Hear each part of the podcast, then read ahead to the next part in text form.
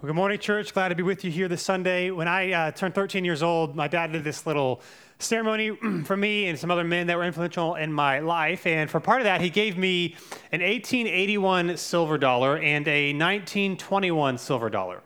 And about a year later, I was in my room and I put these silver dollars like in a drawer in my nightstand or my desk, something like that. Never moved them, never touched them. And for whatever reason, I was in that drawer one night and I noticed that one of them was missing.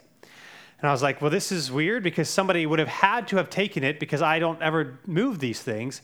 And I had a good friend of mine. I grew up in a neighborhood. There's a lot of kids my age. And so I had a friend of mine when we got into high school, he started making some questionable decisions. And I thought, he might be the one that took it. And so one day I was at his house and I was at his, in his room and I opened up his like nightstand thing and there it was.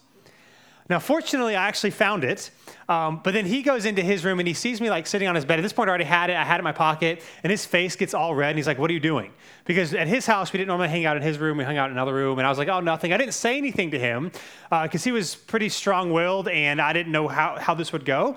And so I just took it back, reminded myself, "Hey, put this somewhere else, and uh, let's not have this happen again."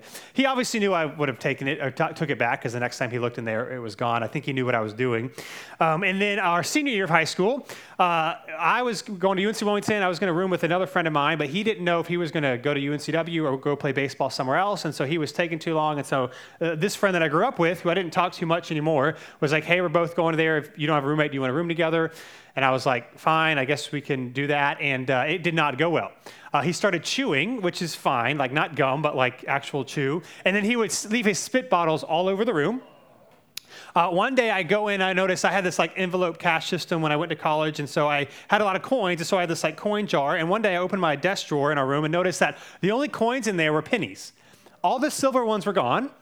And so I asked him about it, and he was like, Oh, sorry, I've just buying, been buying a lot of snacks. I've been really hungry. And I'm like, Snacks, okay, uh, sure. And so I was like, He's clearly trying to get some money. Didn't think much of it, though. And then I had an envelope with some cash in it, also in one of my other desk drawers. And one day I noticed that there was less money in there. Now, I didn't have it exactly written out how much. I didn't know for sure, but I was like, I'm pretty sure he has taken some. And I'm like, This isn't good. This is going to be awkward. And so I confronted him about it. And he said, No, I didn't take any of your money. I can understand why you're concerned. Like, I, I would have asked me the same thing. And I was like, Wow, like, I, I'm almost positive he took some of my money, but he said he's not, and I don't, I can't like prove it. And then towards the end of the semester, uh, he left before I did. We were not in the same math class, but had the same like math 111 or something like that. So we had the same math textbook. And when you're in college, you know every every penny counts, uh, or all, all the money counts. So at the end of the semester, you can sell your books back. And this one was like selling back for like $60 because it was really big. And so I go to sell my books back on the last day that I'm going to be on campus, and it's gone. And so I texted him and I said, You sold my book. And he's like, Oh, I didn't mean to. I must have got confused. And I'm like, Confused? You had your own math book, and then you had my math. You had two math books. You sold two. It was not a question for you here. And I was really upset, and I decided to change uh, roommates and all these sort of things. But, but there were multiple times where this friend, kind of betrayed me, right? He kind of did things you shouldn't do to some of your best friends, friends that you've grown up with, you've known your whole life. And today, speaking of betrayal, we're going to read a passage where Jesus is also going to do something quite significant. And it, it, makes us ask this same question with Jesus. And so the, the question we're looking at this morning is how does Jesus respond when we betray him? What does he do? What does he think? What does God, how does God operate? How does he respond when we betray him? And so today I'm really excited. We are looking at the Last Supper. We've been going through the Gospel of Mark. And so we'll be in Mark chapter 14 this morning. And you can go ahead and turn there. If you don't have a Bible, there's a black one around you, and you can open up to page 902. I'm going to try to go a little bit shorter here this morning and just kind of talk through this text, what's going on. I'll give us kind of one main point at the end, and then we're going to take communion um, a little bit differently here this morning. We are in, if you're newer with us, the last week of Jesus' life. We've been going through the Gospel of Mark, and today we are finding ourselves at what is known as the Last Supper. This is Thursday. Jesus, very late this evening, after the Last Supper, is going to be betrayed and handed over, and then he's going to be crucified on Friday.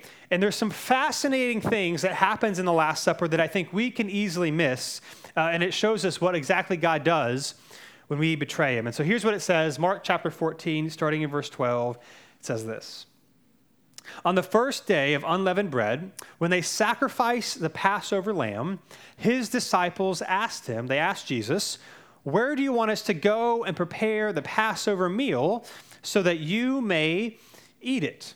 So, again, Passover would begin at, on Thursday at sundown. It's a week long celebration where the Israelites would celebrate God passing over judgment from them in, in Egypt and rescuing them out of slavery. And so they did this year long uh, celebration of Passover every year. And in Jerusalem, where Jesus is, Jerusalem would double, if not triple in size. And so you have all of these people here. And if you're celebrating Passover in Jerusalem, it is a really big deal. And again, Passover, it is when God rescued the Israelites on the last day, the 10th plague, when the Egyptians, when Pharaoh would not let God's people go. They slaughtered a lamb, a unblemished lamb, and they painted the blood on the doorpost, and God's spirit passed over the Israelites and spared their firstborn son and killed the firstborn sons of all the Egyptians. Now, there's a lot more going on there that we don't have time to get into this morning, but this is what Passover is that God passed over judgment and rescued his people.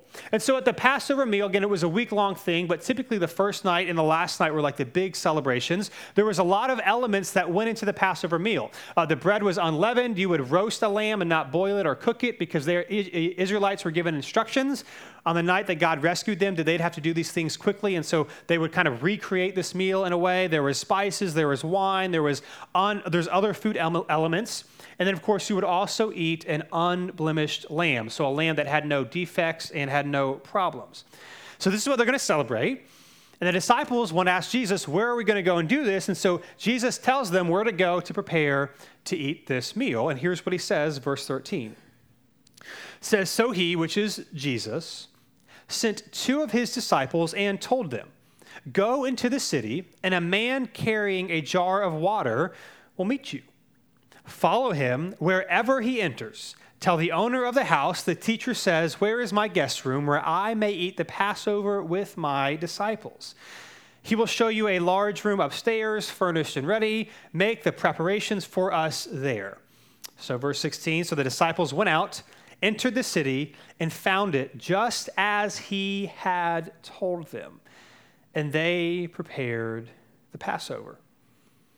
Now, this story, if you were with us a few weeks ago, is very reminiscent of Mark chapter 12. So, this would have been the, the, about a week ago when the disciples and Jesus first enter into Jerusalem. He tells his two of his disciples to go find a colt or a donkey for him to ride on into Jerusalem in. And so, Jesus tells them, here's how you'll know who the donkey is, and it will happen just as I say. And again, Mark is trying to show us that everything that's going to happen in the last week of Jesus' life, Jesus knew it was going to happen. And of course, here is the same way. Now, we don't know how Jesus arranged this meeting or how this went to take place, but Mark is telling us that Jesus know, knew exactly what was going to happen, and he sent out two of his disciples to start to make preparations for Passover. Now, as a side note, it is significant that there's a man carrying water because in these ancient cultures, you were either uh, only women carried water jugs or slaves. So to have a non slave man carrying a jug of water would be a little bit unique to see. However, Jerusalem is also packed with people, so it's still like not like, you know, there's still a lot of people you got to find, look through. But however, however ways, uh, they find this man, and it happens just as Jesus said, and then they go and prepare the Passover. And then it says this, verse 17. When evening came, he arrived with the 12. So all of Jesus' disciples are coming to celebrate the Passover together. Now, really quickly, there was, again, a lot of elements that took over, took the Passover meal. The Passover meal uh, would take a couple of hours. Uh, Mark is going to give us just the highlight, the pinnacle of the meal, uh, because again, he's typically moves pretty quickly. But even all of the, the gospel accounts of this Last Supper focus primarily on the elements that we're familiar with, even though there would have been a lot more things going on. Mark is trying to focus on what actually was most important about this meal. And here's what it is Mark 14, verse 18, it says this. It says, While they were reclining and eating, Jesus said, Truly I tell you, one of you will betray me, one who is eating with me. They began to be distressed and to say to him one by one, Surely not I. He said to them, It is one of the twelve, the one who is dipping bread in the bowl with me. Now, it's worth pointing out that up until this point, the meal surely would have been somber and not very celebratory. Again, all week, Jesus is talking about suffering and death. He's already had some scuffles in the temple that we've read about. And so they're like, not sure what's going on. They're probably nervous this whole time. And then Jesus talks about, to the shock of everyone, that not only is he going to suffer and die, but it's going to be one of them that actually makes this betrayal possible for Jesus to be handed over to the authorities. Now, again, what's easy for us to forget to do when we read these stories is just imagine what this would have been like for the disciples. Right? Because what often happens is we read the stories of Jesus, and sometimes we see them teaching, and some him t- disciples, and the disciples asking them questions. But but we forget that these are real people with real stories that have been with Jesus for a few years. And they've seen him not only do amazing things for other people and perform miracles and do incredible things, but there is absolutely no doubt that they have all individually been impacted by this man. That there is probably no doubt that no one has ever loved any of them or cared for any of them the way this man has cared for each of them. And so, as you're having this Passover meal together, which was a really big deal, especially to have it with your rabbi in Jerusalem who has done all of these things for you, you can't help but be shocked and wonder who would do this? And surely I would not do this after everything you have done for me. It's probably unfathomable for the rest of the 11 who didn't betray Jesus that somebody would actually do this, especially after partaking in such an intimate meal together. Again, this man who has changed your life is going to be betrayed by one of the people in the midst. It would probably be really hard for you to understand how that's possible. So, of course, like us, uh, we would probably do the same thing. No, there's no way that I would do it. It wouldn't be me. Again, they've given up everything to follow Jesus, and one of them is now going to turn on him. And so then he says this in verse 21. Knowing that, it says, For the Son of Man, so he's talking about himself here, will go just as it is written about him. But woe to that man whom the Son of Man is betrayed. It would have been better for him if he had not been born. So, what Jesus is doing when he talks about it has been written about him, he's fulfilling the role of the suffering servant. So, in the Old Testament book of Isaiah, from chapter 40 to 55, Isaiah talks about this suffering servant. And from now through the rest of the Gospel of Mark, Mark is going to use a lot of references, sometimes using uh, identical words from Isaiah, to be telling us that Jesus is this suffering servant, that he is going to lay down his life as it was written for his people. Yet at the same time, the one who is responsible for betraying him is also fully responsible for their own actions and their own consequences. And then he says this it would have been better for them not to have been born than for you to do what you're about to do. Now, if we're asking the question, how does Jesus respond to, to us when we betray him? And if the story ended right here, then how many of us think how God responds to us would be accurate, right? When we do something bad, he gets us. When we screw up, he punishes us. And that's what's going to happen here. Like, clearly, it's what I thought. Like, God, if we do bad things, he tells us bad things are going to happen. Now, and then what happens to us in our life is that when bad things happen, we think we must have done something wrong. Or if bad things are happening to us and we feel like we haven't done anything wrong, then we get really mad at God because we feel like it's not fair because God is supposed to treat us. You know, if we do the right thing, He's supposed to bless us. If we do the wrong thing, He's supposed to, you know, harm us. That would seem to be accurate if the story ended here. But that's not how it ends. And then Jesus does, knowing the context, knowing that he is going to be betrayed, what he's about to do here is actually quite astounding. Instead of kicking them out, instead of leaving, instead of being really angry, he then does this. Verse 22 of Mark 14 says this. It says, As they were eating, so then they go and have this meal anyway. As they were eating, he took bread, blessed it, and broke it, gave it to them, and said, Take it. This is my body. Now, again, remember, this is the Passover meal where they're celebrating the fact that God spared the firstborn and rescued his people.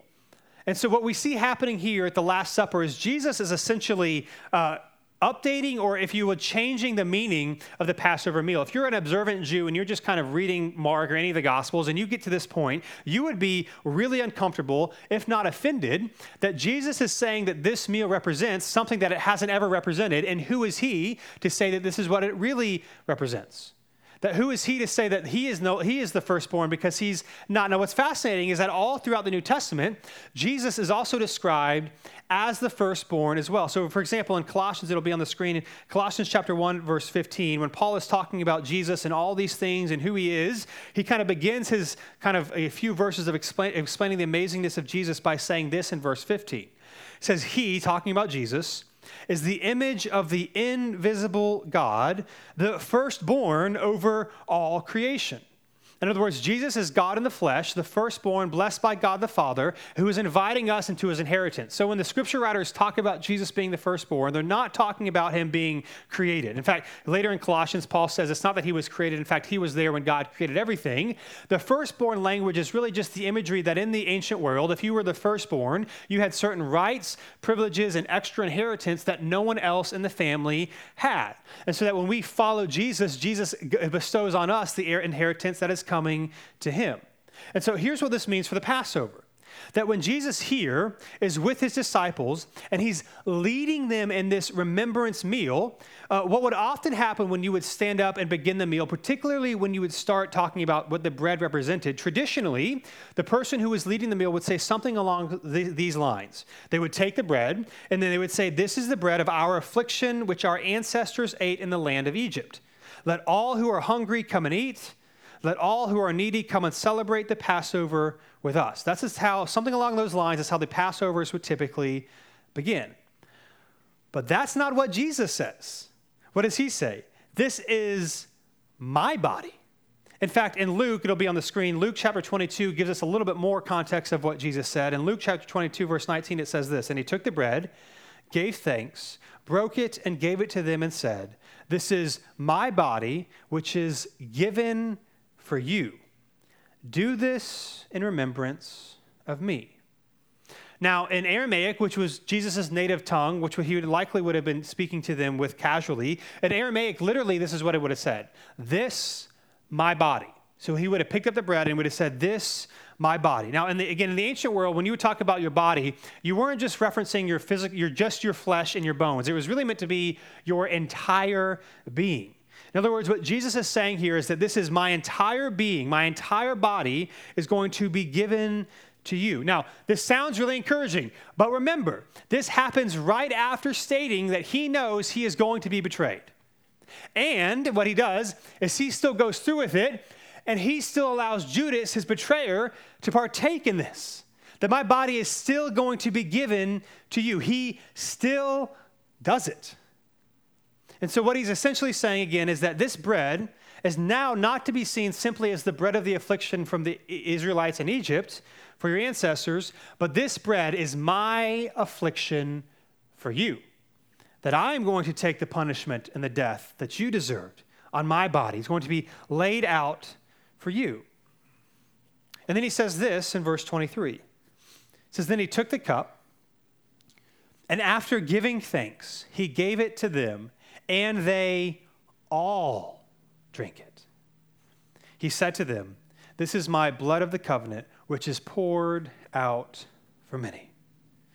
Now, what's happening here is that Jesus then takes the cup of wine and he passes it around. They all would have drinking from the same cup. And he, and he says, This is my body that's given to you. So, again, taking a communion or Passover meal uh, with your rabbi in Jerusalem is also kind of like saying, like, we're, we're, we're we are trusting you, we are following you. And so to break that, especially right after the communion or uh, a Passover meal, is a really big deal. And he said, This is my blood poured out for you. Now, for us, again, it's kind of weird. It's like you just said body, now you're saying blood. It's like the same thing. And also, it's like that's a kind of a weird concept for us. But again, in Judaism, the blood of a sacrifice was a really big deal. In fact, you had various rituals and practices that the, that the priests would do after they sacrificed with the animal. They would sprinkle the blood on certain things and they would do certain things. And it was kind of a symbolic uh, way of saying that this animal who did nothing wrong is now sacrificed and atoned for your sin. They have poured out their blood, their life being, they've given themselves for your redemption, for your forgiveness. And so when Jesus is talking about his blood, he's not simply saying again, like, just so you know, like, I'm giving my whole body for you. What he's also saying is that just like the blood of the animal, an innocent animal, was the atonement for the sins of the people, my blood is going to be your atonement as well. It is going to be your redemption as well. And so the Last Supper or communion or the Eucharist, if you grew up in church, whatever your church tradition might have called it, what he's essentially saying here is that my whole being is being, given, is being given to you. My whole being is being laid down for you, and I'm going to redeem and atone for you. I'm going to stand in your place. This is why in John chapter 1, when John the Baptist sees Jesus for the first time as he begins his earthly ministry, John the Baptist says, Behold, the Lamb of God who takes away the sin of the world. that I'm coming to do for you what you cannot do for yourself. Or put another way, that his blood becomes the sign, that Jesus' blood becomes the covenant of our deliverance, deliverance. What he's essentially saying is that he is the ultimate fulfillment of what God began in Exodus 12, where you can read about the original Passover, that he is actually the true Passover, and the Bible is a unified story that leads to him that it's all pointing to him that what the sacrifices what the animals could not do because they would have to do them day after day year after year he is going to be the final and atoning sacrifice for everyone even for those that will betray him. And then he says this in verse 25. He says, Truly I tell you, I will no longer drink the fruit of the vine until that day when I drink it in the new kingdom. So when Jesus comes back and recreates the heavens and the earth. And then verse 26, after singing a hymn, they went out from the Mount of Olives. So again, what's happening here is he's continuing, Mark here is continuing, or Jesus rather, is continuing his reference to his return. We talked about this in Mark 13 a couple years ago, that he's, again, not going to partake about uh, with this Passover meal again until he's with all of his people in the kingdom of God. And then they sing uh, hymns, likely a couple of psalms from the book of Psalms. And then they go to the place where Jesus is ultimately going to be betrayed. They go to the garden. Of course, if you know what happens next, we'll read about this next week. The disciples continue to fall asleep on him, even though he's literally said, like, this is it for me. They continue to fall asleep and fall away, yet he still does this. And so, again, what you have at this last meal is that you have Jesus giving fully of himself knowing his betrayer is in his midst, and that all of the disciples, now Mark doesn't say this because his, his account is condensed, but you can read about this in the other Gospels, that all of the disciples, despite their protests, may not betray Jesus, but they will all abandon him. And he knows they're all going to abandon him. And he does it anyway. In fact, he tells Peter that you're going to deny me three times.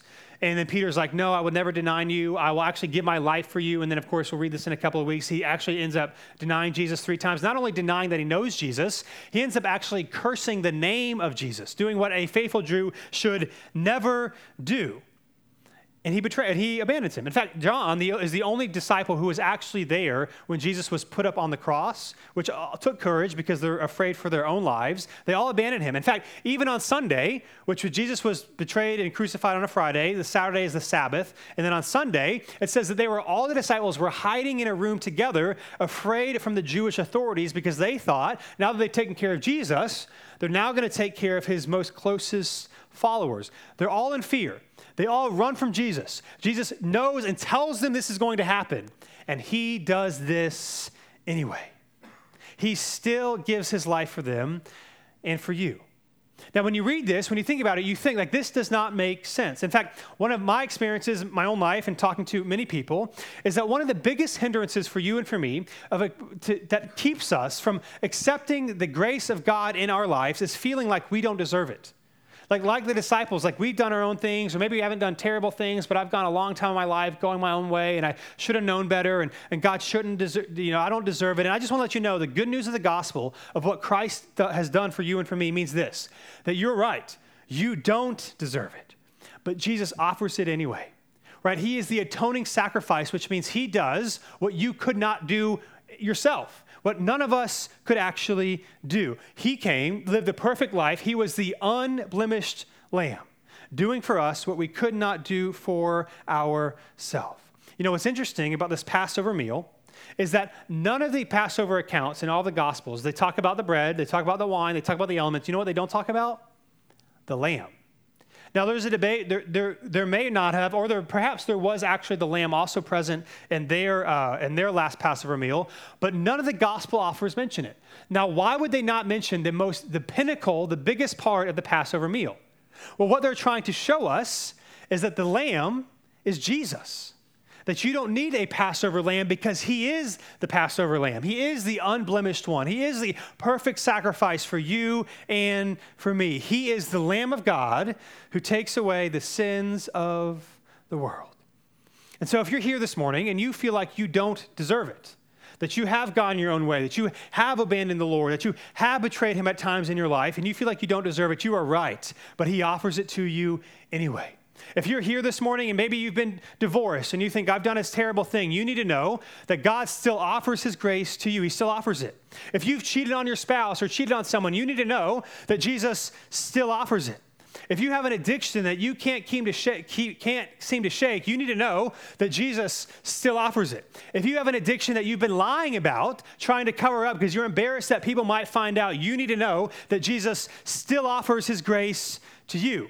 If you're here this morning and you're wrestling with doubts and questions about your faith and you think that God's, you need to know that He still offers it. If you have never experienced the grace and mercy in your life, thinking it's always up to you, you need to know right here today, in the midst of your doubts, in the midst of your sin, in the midst of your screw up, He still offers it for you and for me.